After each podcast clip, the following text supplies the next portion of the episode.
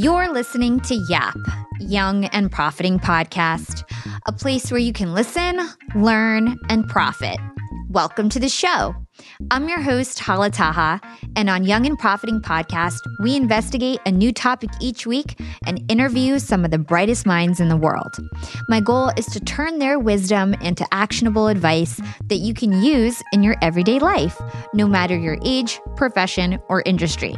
There's no fluff on this podcast, and that's on purpose. I'm here to uncover value from my guests by doing the proper research and asking the right questions. If you're new to the show, we've chatted with the likes of ex FBI agents, real estate moguls, self made billionaires, CEOs, and best selling authors. Our subject matter ranges from enhancing productivity, how to gain influence, the art of entrepreneurship, and more. If you're smart and like to continually improve yourself, hit the subscribe button because you'll love it here at Young and Profiting Podcast. Welcome to this episode of Yap Classic, where we revisit and resurface some of the team's favorite Yap interviews. With 2021 quickly coming to a close, we all might be feeling a little disorganized, or maybe very disorganized. We just spent a whole year acquiring new stuff clothes, electronics, holiday gifts, and little knickknacks along the way. But where did all of these things end up? Well, they're taking space in our homes, cars, offices, and even our thoughts. I know whenever my life becomes cluttered with stuff, my mind also starts to feel just as overwhelmed.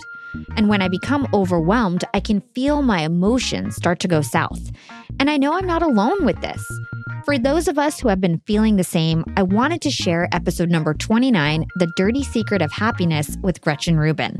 During the airing of this episode, she had just released her book, Outer Order Inner Calmer, which uncovers how decluttering and organizing your life can make more room for happiness. I gained so much from this conversation, and I know you will too. So let's jump right into this Yap Classic. Hey, Gretchen, welcome to Young and Profiting Podcast. It's great to have you on the show. I'm so happy to be talking to you. Likewise, we're super excited for this interview. So, you're an incredibly influential woman. You're a four time best selling author, an award winning podcast host. You've had notable achievements like being interviewed by Oprah and walking arm in arm with the Dalai Lama. These are things that people can only dream of in terms of life success. But a fun fact about you is that you actually didn't start out as a writer or a happiness guru. You went to Yale Law School, and I believe you started your career as a clerk for the Supreme Court Justice Sandra Day O'Connor. Yes, that is true. so, how did you make the jump from law clerk to becoming a writer and a thought leader on inner growth and happiness? Well, that was sort of two different steps. So, first, I was clerking for Justice O'Connor and I got an idea for what became my first book. And something that I like about myself is that I will often become intensely interested in a subject and sort of can't learn enough about it, can't read enough about it. And often now, when that happens, often I end up wanting to write a book about it. And this had happened to me in the past, but this was unusually intense. I was clerking and I just randomly asked myself the rhetorical question, what am I interested in that everybody else in the world is interested in too? And I thought, well, power, money, fame, sex. And then it was like power, money, fame, sex. and I just became intensely interested in kind of researching this aspect of human nature and doing tons and tons of research about it and taking copious notes. And then finally, I thought, wow, this is the kind of thing a person would do if they were going to write a book. And, you know, maybe I should write that book. So that got me started writing. And I literally went to a bookstore and got a book called something like How to Write and Sell Your Nonfiction Book Proposal and just follow the directions. and all my books are about human nature. That is my chief interest. So, who are we? Why do we do what we do? How can we change if we want to change? But I didn't start writing about happiness or sort of emerge into the public mind as somebody writing about happiness and good habits and human nature mm. until the Happiness Project came out, which was in 2009. So I was a good example of someone who was was working hard for 10 years in order to become an overnight sensation. A lot of people don't know that the Happiness Project was my fourth book. They assume it was my first book, oh. um, but I had been writing for some time before that. Oh, that's very interesting. So, when you had decided to switch careers from law track to writer, did you have pushback from your family or friends for doing that? You know, I was really lucky in that everybody closest to me was very supportive. I mean, my parents, you know, here I was, I really truly had every credential a law a person could have. Like I was editor in chief of the Law Journal, I'd gone to Yale Law School, I had clerked on the appellate court and on the Supreme Court. Like it just doesn't get better than that. And I was like, I am going to throw it all over and start again. And I have nothing. I don't have a clip. I don't have a short story. I don't have an article that I published in the college newspaper. And they were like, that's great yeah, if you want to do that. so they were very, very supportive of that and of risk taking. And my husband was actually, I met in law school and he was switching out of law at the same time. So he switched into finance. So I was working on my book proposal and he was taking a class in financial accounting at night. So when we moved from Washington to New York, we just switched out of law together. So I was very fortunate in that uh, no one around me tried to talk me out of it or tried to make me worried about how it was going to go. Yeah. So you mentioned that you had actually written three books prior to the Happiness Project. I wasn't aware of that. I thought the Happiness Project was your first book. So how old were you when you actually put out your first book and what were your three first books about? How old was I? Let's see, my first book came out in 1999, I think. I can't even really remember. It's a long time ago now. Mm-hmm. I think it was like 34 when it came out. And then, you know, books take a long time. So I had to sell it, I had to write it, I had to get an agent. So to me, becoming a professional writer happened when I got an agent because I felt mm-hmm. like, well, mm-hmm. at that point, someone's banking money on me because their time is their money. And now that this person's representing me, that makes me a professional writer, even though I haven't actually sold my writing yet. So that to me was a huge milestone, was getting an agent. And I would say to anybody now trying to get become a writer, who wants to be traditionally published, getting an agent is the hardest part. It's much harder than writing the book, and it's harder probably than even selling the book. It's very hard to get an agent. Mm. Very important stage. And my first book was called Power, Money, Fame, Sex: A User's Guide, and it was like a guide to power, money, fame, and sex, written as a how-to manual. So it's sort of satirical. There's a whole tradition of kind of satirical self-help manuals, which I've always been fascinated. Like even you know back to ancient Greece and stuff. So that was such a fun book to write. Oh my my gosh. Then I was very interested in biography and the problems of biography. So I wrote a book called 40 Ways to Look at Winston Churchill and mm-hmm. also a book called 40 Ways to Look at JFK. And I liked writing these biographies because it's a way to look at human nature in a very gigantic form. Someone like Churchill or someone like Kennedy, they're so huge that you can kind of see human nature more clearly because there's so much documentary evidence. They're involved in these kind of tremendous situations, particularly, of course, Churchill, who's just kind of an unimaginably enormous life. And with those books, I was like, oh my gosh, I'm never going to have so much fun again. This is like the greatest book of all time. Every book that I write, I'm like, oh my gosh, this is the most fun book. And by the way, I have written like three terrible novels that have never been published. So those are also sitting in a drawer somewhere. So yeah, I wrote a lot before the Happiness Project. That's awesome. And I think it just goes to show that you can really switch careers at any age because I have friends who just turned 30, for example, and they think that they're stuck in their career and that like there's no time to change. And I just think that's a whole bunch of crap yes. because you can do whatever you want at any age and it doesn't really matter. You shouldn't let age dictate your dreams. Well, and I think uh, age is one thing, but I think also it's kind of the sunk cost. It's like, oh, I've spent so much money on this education or I've spent so much time on these credentials or these relationships. How can I possibly start over? But one of the things I've noticed is like so much can happen in a year. Um, you know, you can make a tremendous switch in your life in a year. Mm-hmm. And um, I've seen many people do it. So I agree. Like just like the fact that you've hit some kind of age milestone does definitely does not mean that you can't um, have a wild career change. And and you'll have plenty of runway to excel as well. It's i don't think people sometimes think like well i'm so far behind. Well you know are you really? Because probably not. I mean i remember when mm-hmm. my sister and i started the podcast happier with gretchen rubin and at the time, it felt like, oh my gosh, we're so late to this game. And now people are like, oh my gosh, you were so early. and we felt like, oh, you know, is this ever going to turn into anything? Well, after a year of doing it, we felt transformed by it. It was a whole new identity for both of us, mm-hmm. a whole new professional identity with its own set of people and skills and events and, you know, buzzwords. And you're just like, wow, I didn't know my brain could get that much bigger. So I think sometimes people do underestimate how much change they can accomplish in a fairly short amount of time. Yeah, definitely.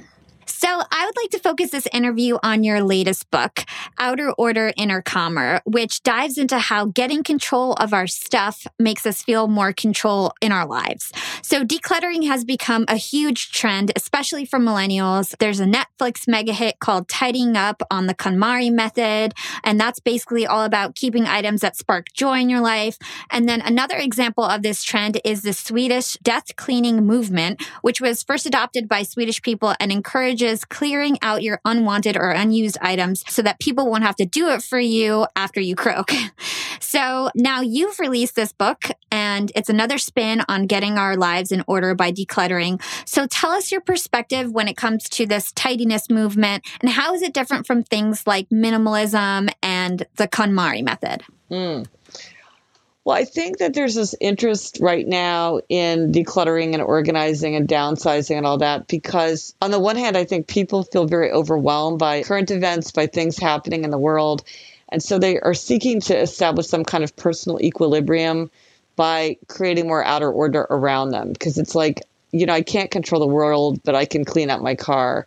And there is an, a sense of peace and energy that comes from having greater outer order. So I think that's in, in some ways it's a reaction to feeling like the world is out of order or out of control. So I'm going to control what I can control.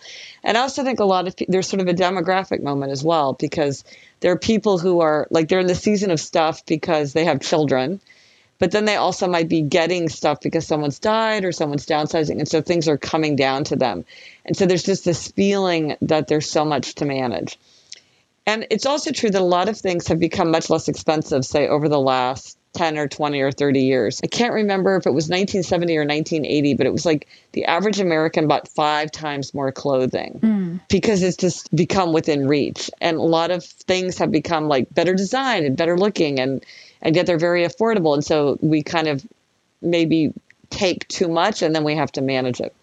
The way my approach differs from someone like KonMari or minimalism is I don't think that there's one magic, one size fits all solution for everyone. Mm-hmm. I don't think there's one right way. So with Marie Kondo, she's like, do it first thing in the morning, do it by yourself, don't listen to music, take out every item of clothing that you own and put it in a giant pile, mm-hmm. and then take from there.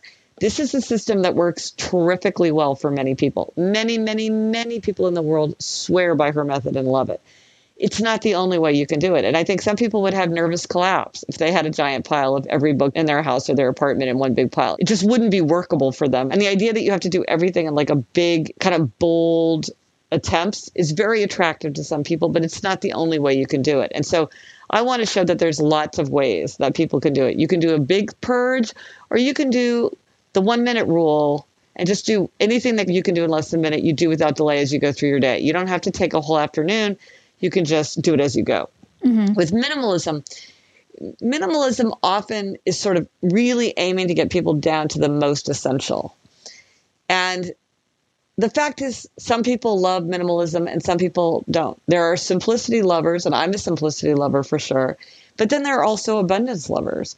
And abundance lovers love choice and profusion and a lot going on and piles that spur their creativity and a lot of choices. You know, not everybody wants a capsule wardrobe. Some mm-hmm. people want a lot of choice. And even someone who loves abundance doesn't love clutter. Because to me, clutter is like it's the thing that you don't use, you don't need, you don't love. It's the cord that looks important, but you have no idea what it goes to. Or it's the bread maker that you haven't used in five years. Or it's the sweater that's two sizes too small and you haven't worn it in 10 years, but maybe you'll wear it one day, but you never even liked it to begin with. Mm-hmm. That's clutter. But minimalism sort of suggests that everybody should end up in more or less the same place. And I just don't think that's the case. I think some people want to end up with much, much more, more than I would be comfortable with in my environment. But it's not that I'm right and they're wrong or they're right and I'm wrong. It's just that people thrive in different kinds of surroundings. Mm-hmm. So it's how do you get to the place you want to go? It's not that I know the right place that you should go. Got it. So your method is more like flexible and you kind of give people their own option of where they want to end up. Yes, because what I found is that when you tailor your approach to what suits you to accomplish it and maintain it, than you are if you try to jam yourself into someone else's model. Yeah. Okay, so in your book, you say that outer order can offer nine promises. Can you discuss how the way that we act with our space and possessions can impact our thoughts and moods? Well, you know, it's funny, it's kind of disproportionate because we can all agree that in the context of a happy life, something like a crowded coat closet or a messy desk is pretty trivial. And yet, over and over, people say that when they get control over the stuff in their lives, they feel more in control of their lives generally. And partly it's just on the most superficial level, life is easier when you've just got rid of everything you don't need, don't use, don't love. Some research suggests that the average American spends 55 minutes a day searching for misplaced items. So you imagine what you could do with 55 minutes a day.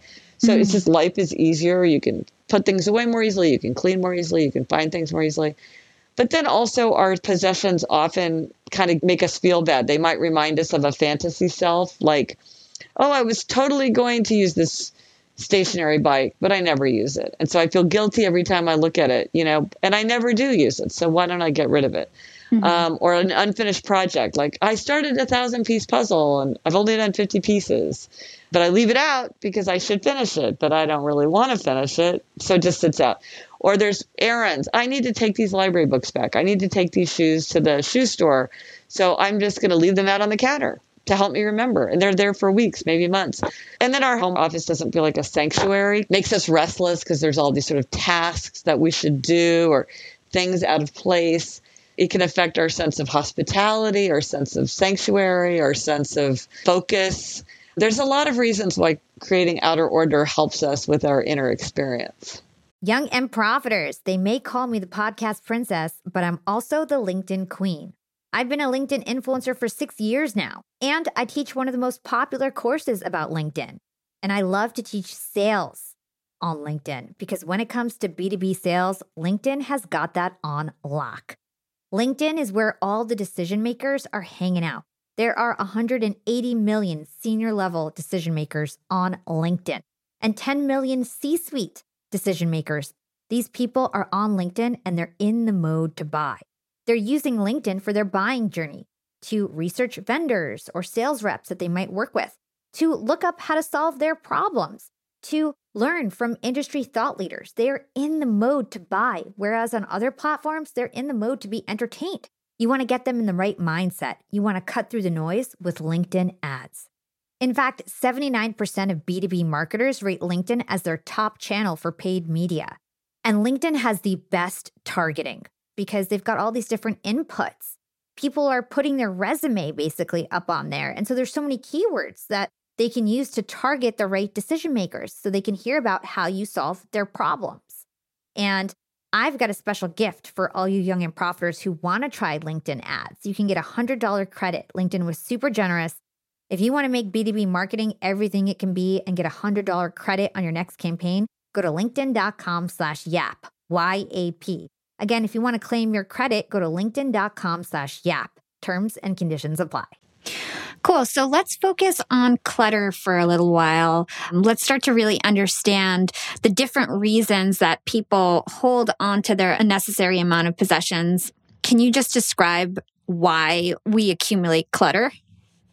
Well, there's a lot of reasons. I mean, one of the biggest ones is decision fatigue a lot of times it's just easier to keep something than it is to decide what to do with it. And so instead of going through these papers and deciding, okay, what can I throw away to the recycling? What do I need to shred? What do I need to file? What should I scan and keep in digital form? I'm just like, I'll just keep all of it. I'll just mm-hmm. keep one big folder. I'll put everything in there. I have no idea where anything is. It's just a big jumble, but it just saves time if I just keep everything. Or if I buy a box, that'll let me put a bunch of stuff under my bed. I don't have to decide what to do with these clothes. I'll just jam them under the bed and worry about it later. So part of it is trying to avoid making decisions. Sometimes it's emotional attachment. You know, everything that my children played with feels precious to me. Or every picture of somebody I love feels precious and it feels wrong to throw it away. But now I have seven gigantic boxes full of mediocre photographs. so there's that emotional attachment. You know, I have all this furniture that my grandmother left to me, but I don't really need it or use it, but it feels important to me because it was important to her. So, you know, there's different reasons why different people clutter. Sometimes people have a kind of clutter that I would call preparatory clutter or anticipatory clutter. This is like, oh, well, I could really use this when winter comes. I don't need this now because it's the spring, but eventually it will be winter. And when it's winter, I might need this. So I should go ahead and get it now. Or Mhm. this item would make a great birthday present for someone. So I should just go ahead and get it now. And then at some point, I'll need to give somebody a birthday present and then I'll have it. Well, it's like, but nobody needs a birthday present now. So why are you going out of your way to accumulate these things? Because now you have to manage it, you have to store it, you have to remember that you have it. There's many ways that these things come up. Impulse purchasing, you know, people buy things. It's 11 o'clock at night. These stores make it very easy to just go click, click, click, click. You've had a glass of wine and Sounds like me. yeah, there you go. Oh, is that a problem for you? Because I can give you a great solution. Yeah, I'm like an Amazon Prime midnight shopper. Okay, I'll tell you what to do.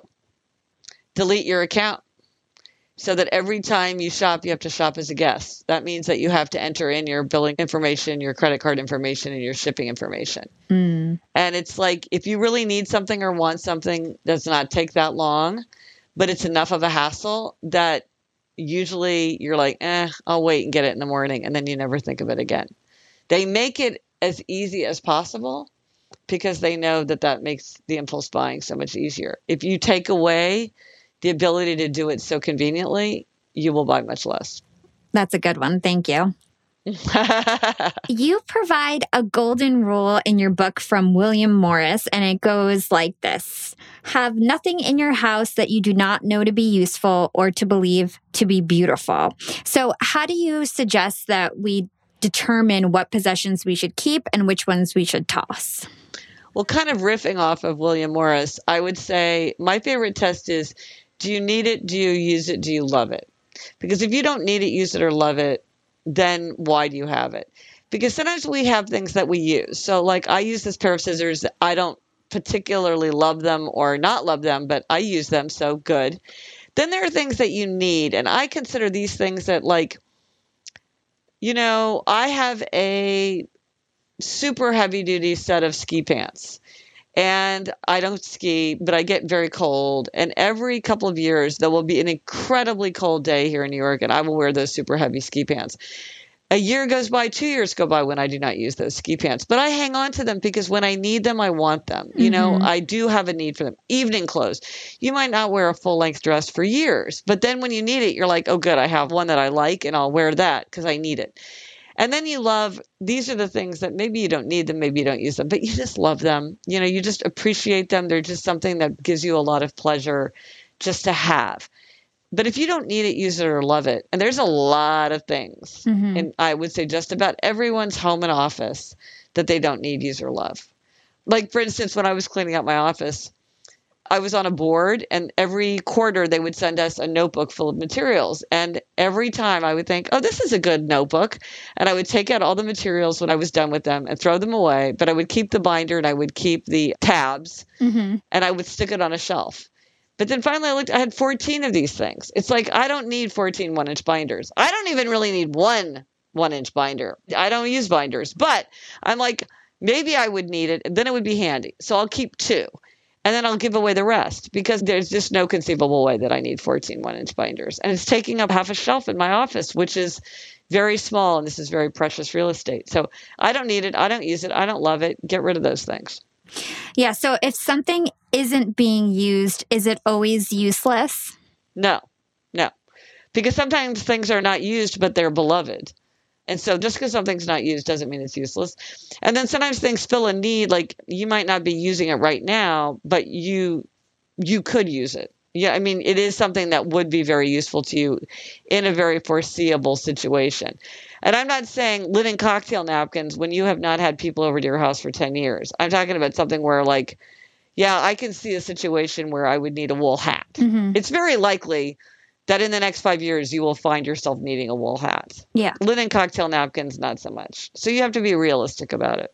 Got it. So you have a lot of hacks when it comes to minimizing clutter. For example, you say that mementos should be carefully curated and if possible small in size. And you also give a really good tip about taking a photo of your possessions rather than keeping them. Is there any other really good tips that you want to share? Well, one is the one minute rule. Anything that you can do in less than a minute, do without delay. So if you can hang up your coat instead of throwing it over a chair, if you can take a document and put it in the folder instead of just leaving it on the side of your desk. And that gets rid of like those minor bits of clutter. Something that a lot of people like is to consider the X factor when it comes to clothes, mm-hmm. which is if you're thinking about whether you want to keep an item of clothing, say to yourself, well, if I were walking down the street and I ran into my ex, would I be happy that I was wearing this item of clothing or not? And if not, maybe that's a sign that you want to get rid of it. One thing that's really helpful to me is the three strikes you're out rule. So we have something called the endowment effect. This is a psychological phenomenon where people kind of overvalue their own possessions. So if I saw a mug out in the wild, I would value it a certain amount. But if I own it, then I start valuing it more simply because it's mine. And that means that we sort of have a default desire to hang on to things, which we've all experienced. Mm-hmm. So three strikes you're out is if three times it's occurred to me to get rid of something, then the third time I'm like, okay, clearly I should just get rid of this because if you really need, use, or love something, you don't constantly think about getting rid of it because why would you get rid of something you need, use, or love? But when you're like, ah, that metal mixing bowl, we haven't used that maybe forever. I don't remember we ever used it, but maybe we would use it. And then the next time I see it, I'm like, what about that metal mixing bowl? I don't see that we're using it that much, but maybe maybe now that I know that it's there, I'll use it. And then the third time, it's like, okay, get rid of that metal mixing bowl because clearly the question has been answered. Yeah. So, one of the things that I personally struggle with is hanging on to my clothes. So, I do go through rounds of donating my clothes. I read Marie Kondo's book years ago and did her whole routine. I did start folding my stuff differently, but still continue to shop and accumulate clothes. Yeah. and, um, you know, vintage clothes are cool and I love having choices. So, do you have any tips on decluttering your closet? Well, one thing is to be very honest about what you actually do wear and do like. So, does everything fit? Like, so does everything in your closet fit? Yeah, I've been the same size for like 15 years. So. Okay, so that's good because for a lot of people, that's a huge issue. So it all fits. Sometimes what people do, and I certainly fall into this camp, there's certain things that I just am more likely to buy. And so I have too many of a certain kind of thing. Like if you have nine black cardigans, are you ever going to wear your ninth favorite black cardigan? Maybe not. Or you have like eight pairs of khaki pants. Are you going to wear your eighth favorite pair? Yeah. So sometimes it's like, okay, it's not that you want to get rid of all but one, but maybe three or four where they each like this one's a little cropped and this one's got pockets and this one's lighter in weight. This one's better for winter.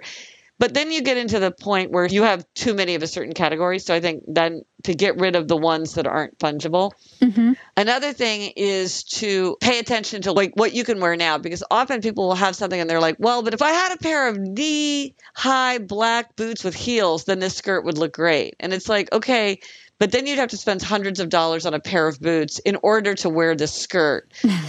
Maybe you should get rid of the skirt because you're not wearing it now because you don't have the pieces. Mm. And I have caught myself making a terrible mistake, which is when there's an item of clothing that I don't wear, and I tell myself, I'm not wearing this because it doesn't fit right.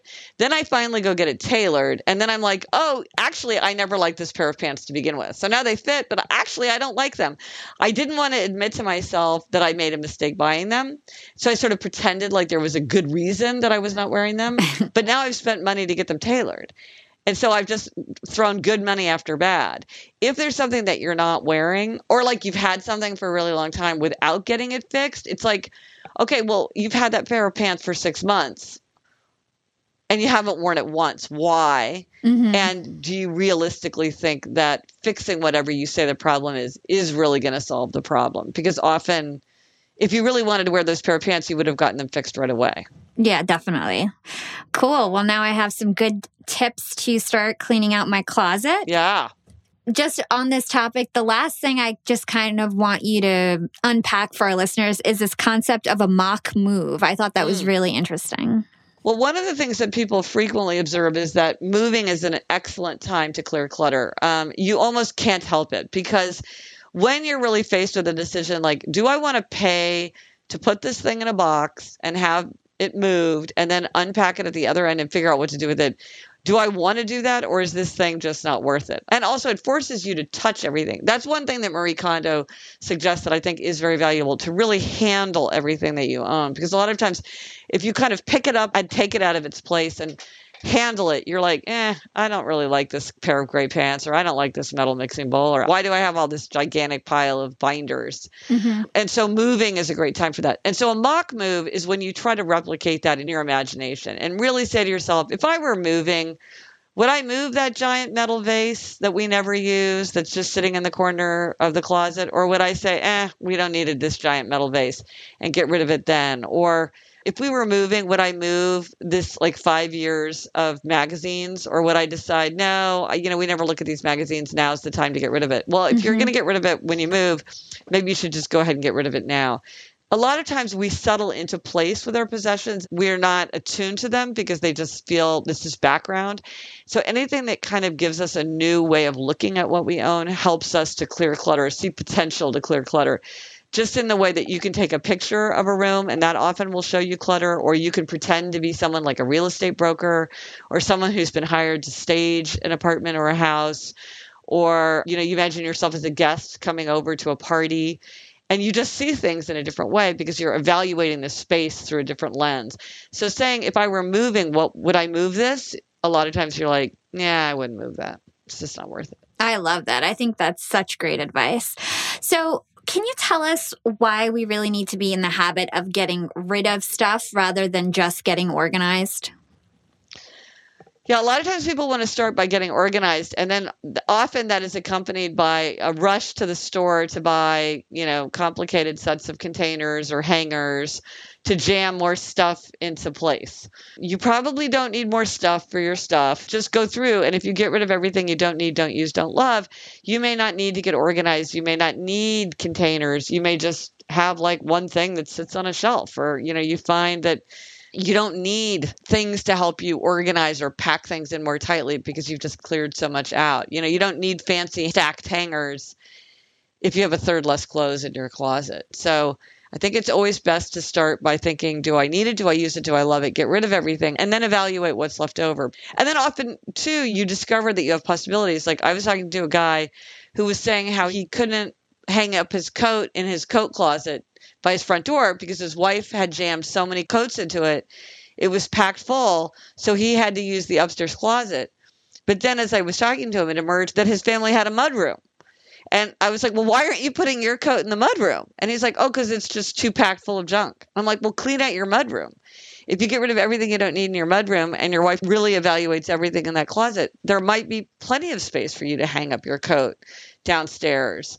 So really push yourself to go through all your environment and take out all this stuff that's accumulated. And you might find, oh, well, I have plenty of room in this closet, or I don't need one of these things that clips onto a shelf to extend my shelf one lower shelf, or I need to get a lazy Susan, or this thing that allows me to stack my spices in this elaborate way. It's like, yeah, if you get rid of all that extra stuff, it may just fit fine without any kind of special efforts. Yeah. And that's probably procrastination doing those kinds of things. Like, oh, if I just get this, I'll be more decluttered when really you're not solving the root of the problem. Well, exactly. That is exactly right. Because sometimes people want to avoid the decision fatigue. So they're just like, I'll just keep everything and I'll buy something that will just allow me to fit more in instead of saying, why don't I get rid of everything I don't really need, use, or love? And then I might have plenty of space. Mm-hmm. One of the interesting things about Marie Kondo and the whole folding thing is she's really coming from a Japanese tradition where space is very limited. But in the United States, at least, a lot of people have a fair amount of space. Like I live in New York City, so people really don't have a lot of space. But a lot of places, people have space.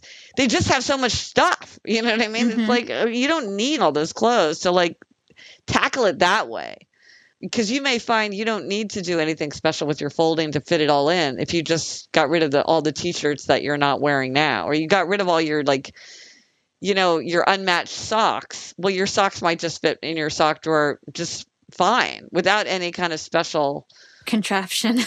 Yeah it's just like okay we'll get rid of all the ones that are itchy and the ones that don't fit and the ones that are a weird color and the ones that don't have a mate and the ones that have holes. It's like you may not be left with that many socks. You know, your problem may be solved already. Yeah. Awesome. Well, continuing along, one of your biggest accomplishments is coming up with the four tendencies framework. And it's mm. a theory you call the most major insight you've had your whole life. Yeah. You wrote a whole book about it. You mention it in this book, Outer Order, Inner Calmer, and you relate it to how we deal with clutter. So can you talk about the four tendencies framework and the people that fall into it, upholders, questioners, rebels, obligers, and just kind of go through that and explain that concept to our listeners? Absolutely. Now there is a quiz. If you want to take a quiz that will like tell you what you are, you can take this free quick quiz. I think 2 million people have taken the quiz at quiz.gretchenrubin.com. You can just take that for free and it will tell you what you are and give you like a little report. But truthfully, a lot of times people don't need to take the quiz because just from the brief description that I will give, it's pretty easy to identify yourself and also a lot of other people around you, probably. Mm-hmm. So, as you say, it's whether you're an upholder, a questioner, an obliger, or a rebel. And what it's looking at is how you respond to expectations, which sounds very boring, I know, but it actually ends up being very juicy information. so, we all face two kinds of expectations outer expectations, which are things like a work deadline or a request from a friend, and inner expectations, which is like my own desire to keep a New Year's resolution, my own desire to get back into practicing meditation. So, depending on how you respond to outer and inner, that's your tendency. So upholders readily meet outer and inner expectations. So they meet the work deadline, they keep the New Year's resolution without that much fuss. They want to know what other people expect from them, but their expectations for themselves are just as important. So their motto is discipline is my freedom. Then there are questioners. Questioners question all expectations. They'll do something if they think it makes sense. So they're making everything an inner expectation. If it meets their inner standard, they will do it no problem. If it fails their inner standard, they will push back. And typically they resist anything arbitrary, ineffective, unjustified. They want to know why. So their motto is I'll comply if you convince me why. Then there are obligers. Obligers readily meet outer expectations, but they struggle to meet inner expectations. And I got my insight into this tendency when a friend said to me, Well, I know I would be happier if I exercised. And when I was in high school, I was on the track team and I never missed track practice. So why can't I go running now? Well, as an obliger, she readily meets outer expectations but struggles to meet inner. So when she had a team and a coach expecting her to show up, she had no trouble showing up, but when she's trying to go on her own, it was a challenge. Obligers need outer accountability to meet even inner expectations. If you want to read more, join a book group. That's what works for obligers. And their motto is You can count on me, and I'm counting on you to count on me. And then finally, rebels. Rebels resist all expectations, outer and inner alike. They want to do what they want to do in their own way, in their own time. They can do anything they want to do. They can do anything they choose to do. But if you ask or tell them to do something, they're very likely to resist. And typically, they don't like to tell themselves what to do. Like, they don't sign up for a 10 a.m. Saturday spin class because they're like, I don't know what I'm going to want to do on Saturday morning. And just the fact that someone's expecting me to show up at a certain time is going to bug me. And their motto is, You can't make me, and neither can I. And so those mm-hmm. are the mm-hmm. four tendencies. So, how do these four tendencies relate to the way that we deal with clutter? So it has a lot of reasons. So, like, let's say that we're talking about people and their own tendency. Sometimes what you want to do is take somebody else's tendency into account. Like, I want someone else to clean out the basement, you know. But let's just talk about for ourselves. So, upholders, this kind of thing comes pretty easily to upholders. They'll just be like, at two o'clock, on Saturday, I'm going to clean out the basement. They put it on their calendar, they put it on their to do list, they'll execute. That comes pretty easily to an upholder. To a questioner, it has to be why. Why am I doing this? Why at this time? Why in this way? So, like, a questioner isn't going to be like, you know what? At two o'clock on Saturday, I'm going to clean out the basement. It's like, why am I going to bother to clean out the basement? We never use the basement. Why am I going to do it two o'clock on Saturday? That's a totally arbitrary time. Why am I doing this at all? Like, what's the purpose of this? Hmm. But if you think as a, a questioner, well, someone's coming to fix the boiler on Monday morning. And it occurs to me that if I clean out the basement this weekend, they'll be able to do their work faster, and therefore I will spend less on their hourly rate. And so I want to clean out the basement this weekend to save myself money. That's the reason. It's not arbitrary, it's justified. They will stick to it. An obliger must have outer accountability. So if an obliger wants to clean out the house, invite guests over and say, I'm going to take you on a tour of my whole house, including my pantry, my closet, under my bed. You're going to see it all. Or they could hire a professional organizer, or they could think of their duty to create an environment that's going to help other people to stay focused. You could think, well, maybe this doesn't matter to me so much, but I know that other members of my family find it a lot easier to settle down and to feel calm and focused if we clear clutter. And so I need to do it as my duty to other people. I can think of my duty to my future self. Look, if we get to the end of 2019 and my house is still a wreck, I'm going to feel really, really disappointed with myself. This is something that I really want to accomplish. My sister Elizabeth on the Happier podcast that I do with my sister, she often calls me a happiness bully because I can get pretty insistent if I think there's a way for you to get happier. And one way this manifests is I'm constantly begging my friends to help me come over and help them clear their clutter. And what I've noticed is that for a lot of people, I just kind of sit there and drink coffee and watch while they mutter to themselves and go through their stuff. I'm there as an accountability partner they know that they're going to clear clutter because like i'm over. Why am i at their house? I'm at their house so they can go through their closet or go through their kitchen or whatever. So they need to do it because i'm there but they don't even really need my help. Sometimes i help like i'll hold up in the garbage bag or i'll move boxes around but they just need me to hold them accountable. Mm. And then rebels will do what they want in their own way. So if you're a rebel, don't say to yourself, oh, I should really clean out the basement, or I promised my spouse that I would clean out the basement, or my mother in law is coming over. I need to clean out the basement. It's like, do you care? Do you want the basement cleared out? You know what? If you clean out the basement, that could be a music room. Like that could be a place for all your music. That could be a place for your instruments. That could be a place where you could do your music. Or maybe it's a meditation room and you have everything set up so you can just go down there and meditate. It's exactly the way you want it. Or maybe this whole thing is just dragging you down. It just bugs you to see all this mess. You want to clean it up. And if you want to clean it up at 2 a.m., that's fine.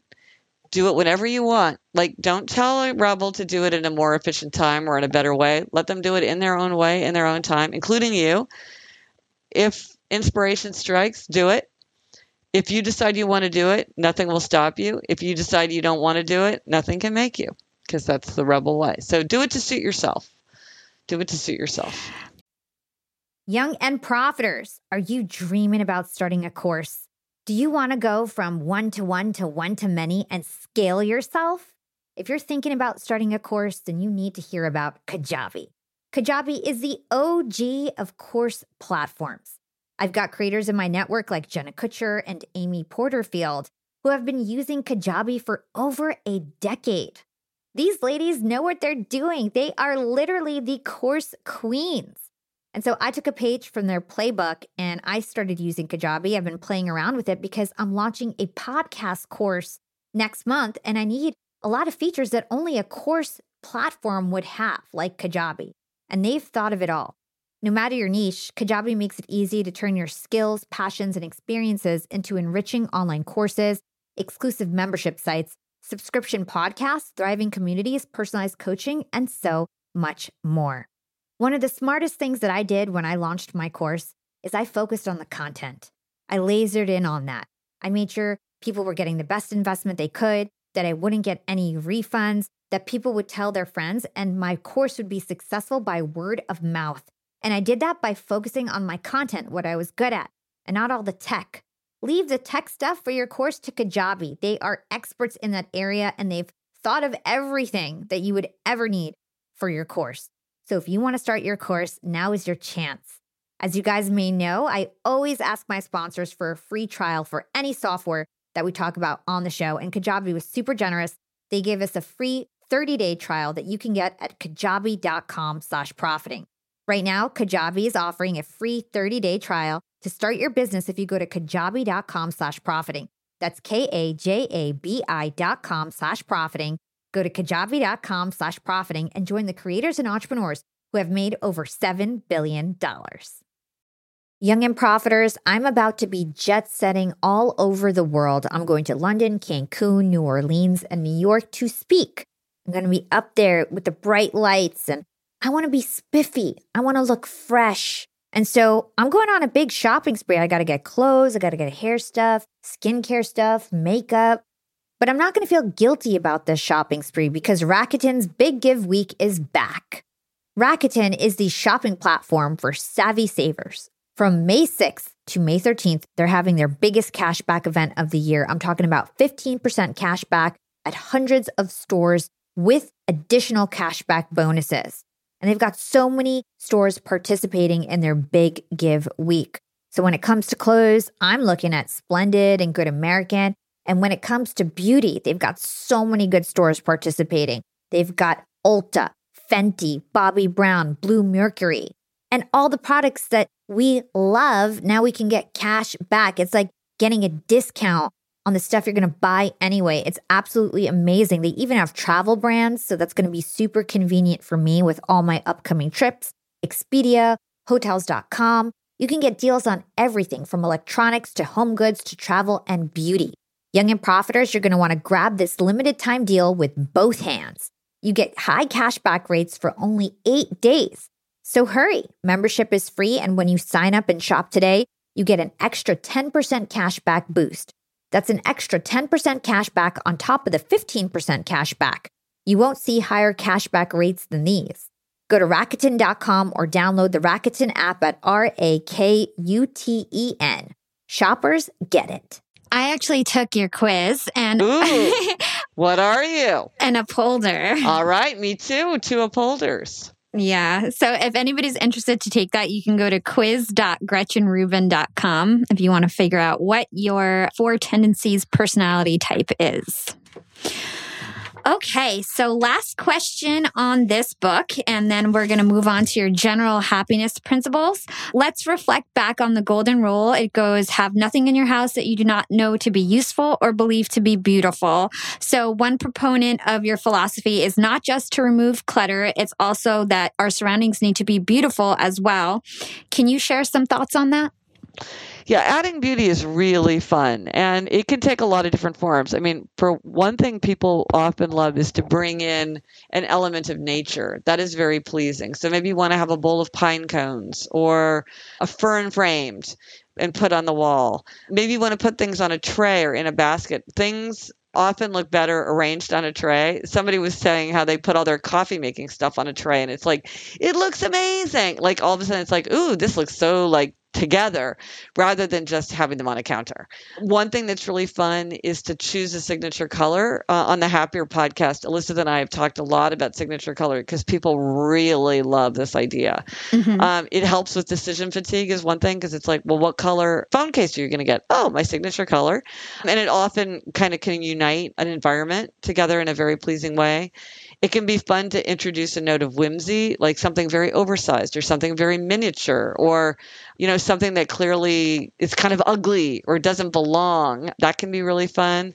Adding beautiful smells. I'm obsessed with the sense of smell. Mm. Um, one thing to do is like in the negative, which is to look for anything in your house that smells bad because that's really off putting. Like, is there a shower that smells moldy? Is there like something weird going on under your kitchen sink? Are there like areas where there's like, you know, is there kitty litter? Like you want to eliminate that, but then you also maybe want to have an opportunity for something that smells beautiful, whether that's fresh flowers or you want to just stop and smell a grapefruit when you're walking through the mm. kitchen or you're smelling fresh towels or you have a scented candle.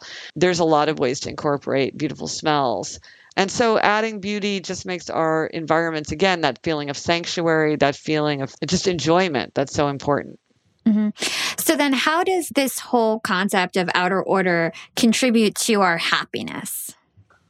Well, I think for most people, it does contribute to a sense of calm and a sense of focus and a sense of even of possibility. A friend of mine said, I finally cleaned out my fridge and now I know I can switch careers.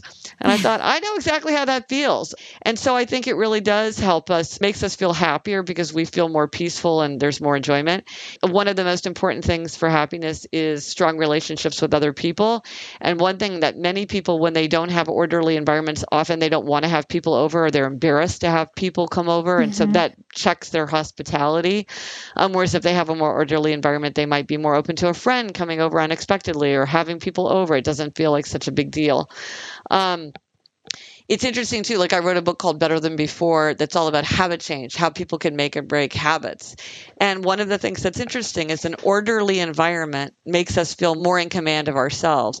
And when things are in their places and things are kind of put away, it boosts our sense of self command. And a thought experiment for this is like imagine yourself, let's say that you want to eat more healthfully, which is certainly a habit that many, many people report that they want to cultivate. Let's mm-hmm. say you walk into your kitchen, it's 10 p.m., the lights are on, the cabinets are open, there's an open bag of potato chips on the counter, the jar of peanut butter's got the lid off and it's open and there's a spoon sticking out of it, and there's kind of crumbs on the counter what are you likely to do? Are you likely to eat a spoonful of peanut butter? Are you likely to eat at least a couple of handfuls of potato chips? Or maybe you're going to finish off the bag? Are you going to open up the fridge and just like poke around and see what's in there? Like, oh, the freezer. I forgot. We have my favorite kind of ice cream. Ah, voila. Or imagine your kitchen actually, the lights are off, the door is shut, if you turn on the lights and go through the door, you see that the counters are clean, all the food is put away, there are no crumbs, there's no cabinet that's open. Are you going to reach in and grab a handful of potato chips? Are you going to take a spoonful of peanut butter? Maybe.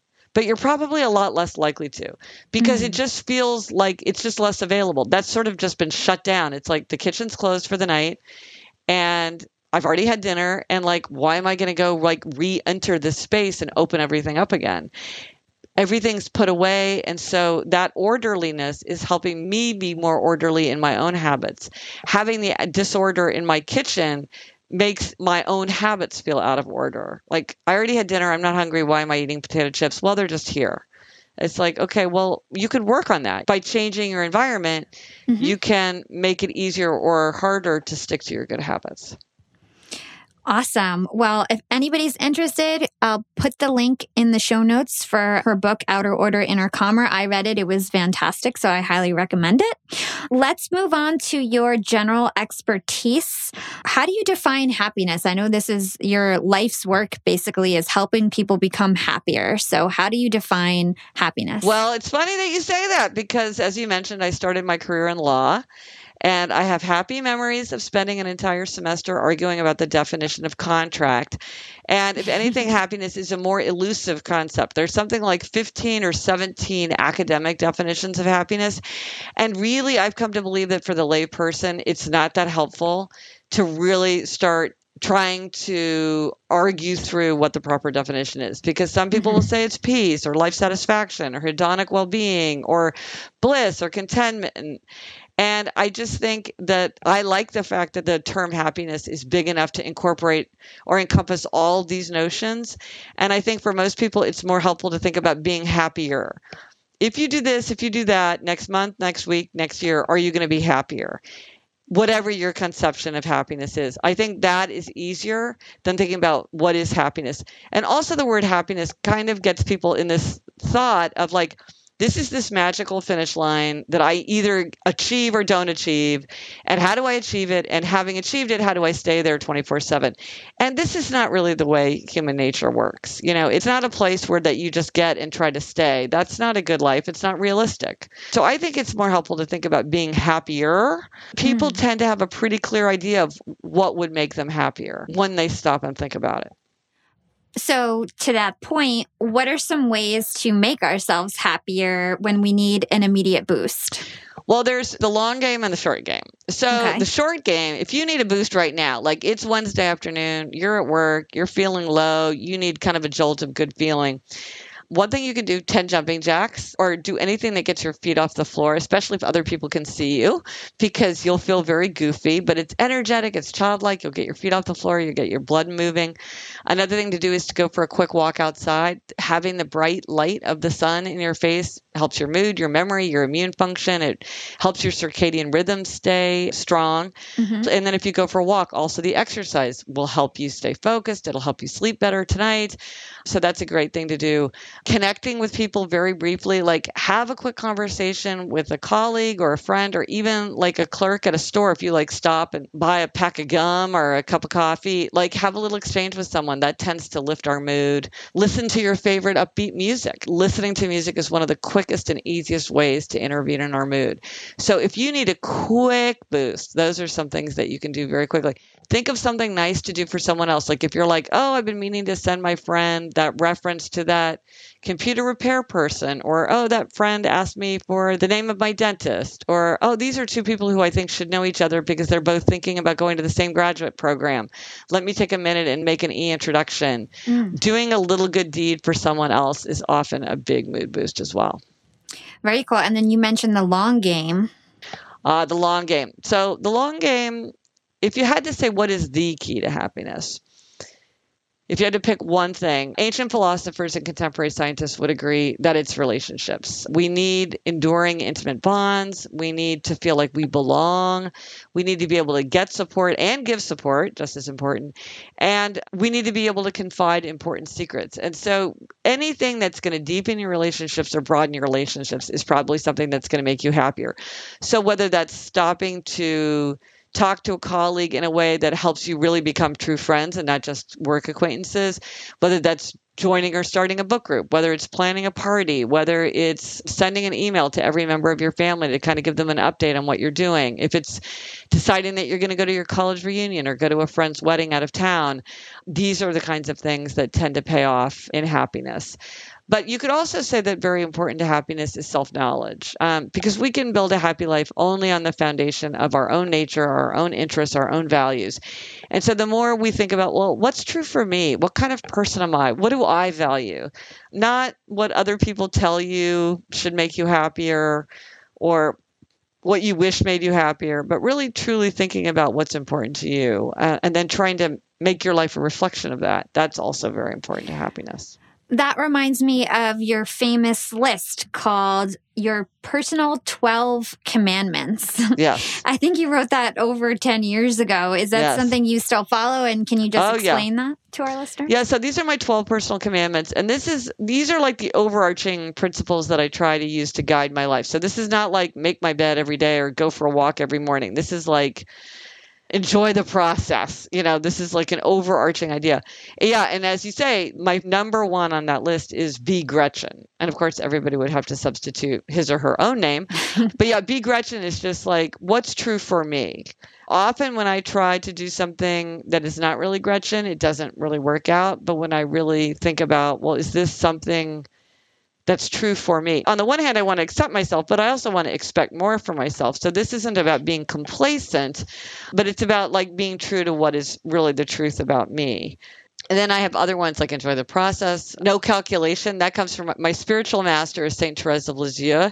And she writes, when one loves, one does not calculate. And I'm a real bean counter. I'm a real scorekeeper. And so I remind myself, no calculation, that I should just give and be generous and do the right thing and not keep score. Mm. There is only love. That's a friend of mine had a very difficult boss and she decided she wasn't going to complain. She wasn't going to fret and fume. She was just like, I really want this job. This person's a brilliant leader in many ways. Just, I have only love for this person. There is only love. And I thought that was so helpful. Like, mm-hmm. I just, I'm determined to look on the bright side. Yeah, so these 12 personal commandments are really fun as a way to try to distill your own kind of worldview into a very simple list and then to try to keep it short so that, you know, it's easy to review. It's a really fun, creative undertaking. I highly recommend it as an exercise for people. It's very creative and fun and it's also very valuable. Yeah, I'm going to try it out, I think. And you have another light-hearted list called The Secrets of Adulthood. Oh, yeah, I got millions of those. what are your favorite secrets there? Because I've got a lot of people listening who are about to be adults. Oh, good. Well, secrets of adulthood is like the things that you learn through time and experience, usually the hard way. And some of these are very obvious, like soap and water removes most stains, or turning something on and off often fixes a glitch. Like I have to remind myself of that constantly. It's like, this isn't working. Or, you know, or switch browsers. It's like, oh, I can't connect to this podcast with Firefox. Why don't I try Chrome? Oh, problem solved. Okay. but then some secrets of adulthood are more profound. One of my secrets of adulthood was outer order contributes to inner calm. And it was from that secret of adulthood that I took the title of this book because so many people were like, oh my gosh, that's so true. Or the days are long, but the years are short. That's mm-hmm. a very common experience of the way time goes an individual day can seem like, oh my gosh, I can't believe like how much I have to get through before I get back in bed tonight. And then a year passes in a flash. It's funny that you bring these up because I'm actually thinking that I'm going to do a whole book of secrets of adulthood. Mm. Um, so I'm constantly collecting them. And some of them are just sayings like the stewing is worse than the doing. That's for people who procrastinate because you know how often that's true? Like the stewing is worse than the doing. Mhm. So that's kind of like an American folk saying that I had never heard before. Or one like go slow to go fast you know because a lot of times if you hurry then you like forget something or you break something or you drop your keys. And it's like okay go slow to go fast.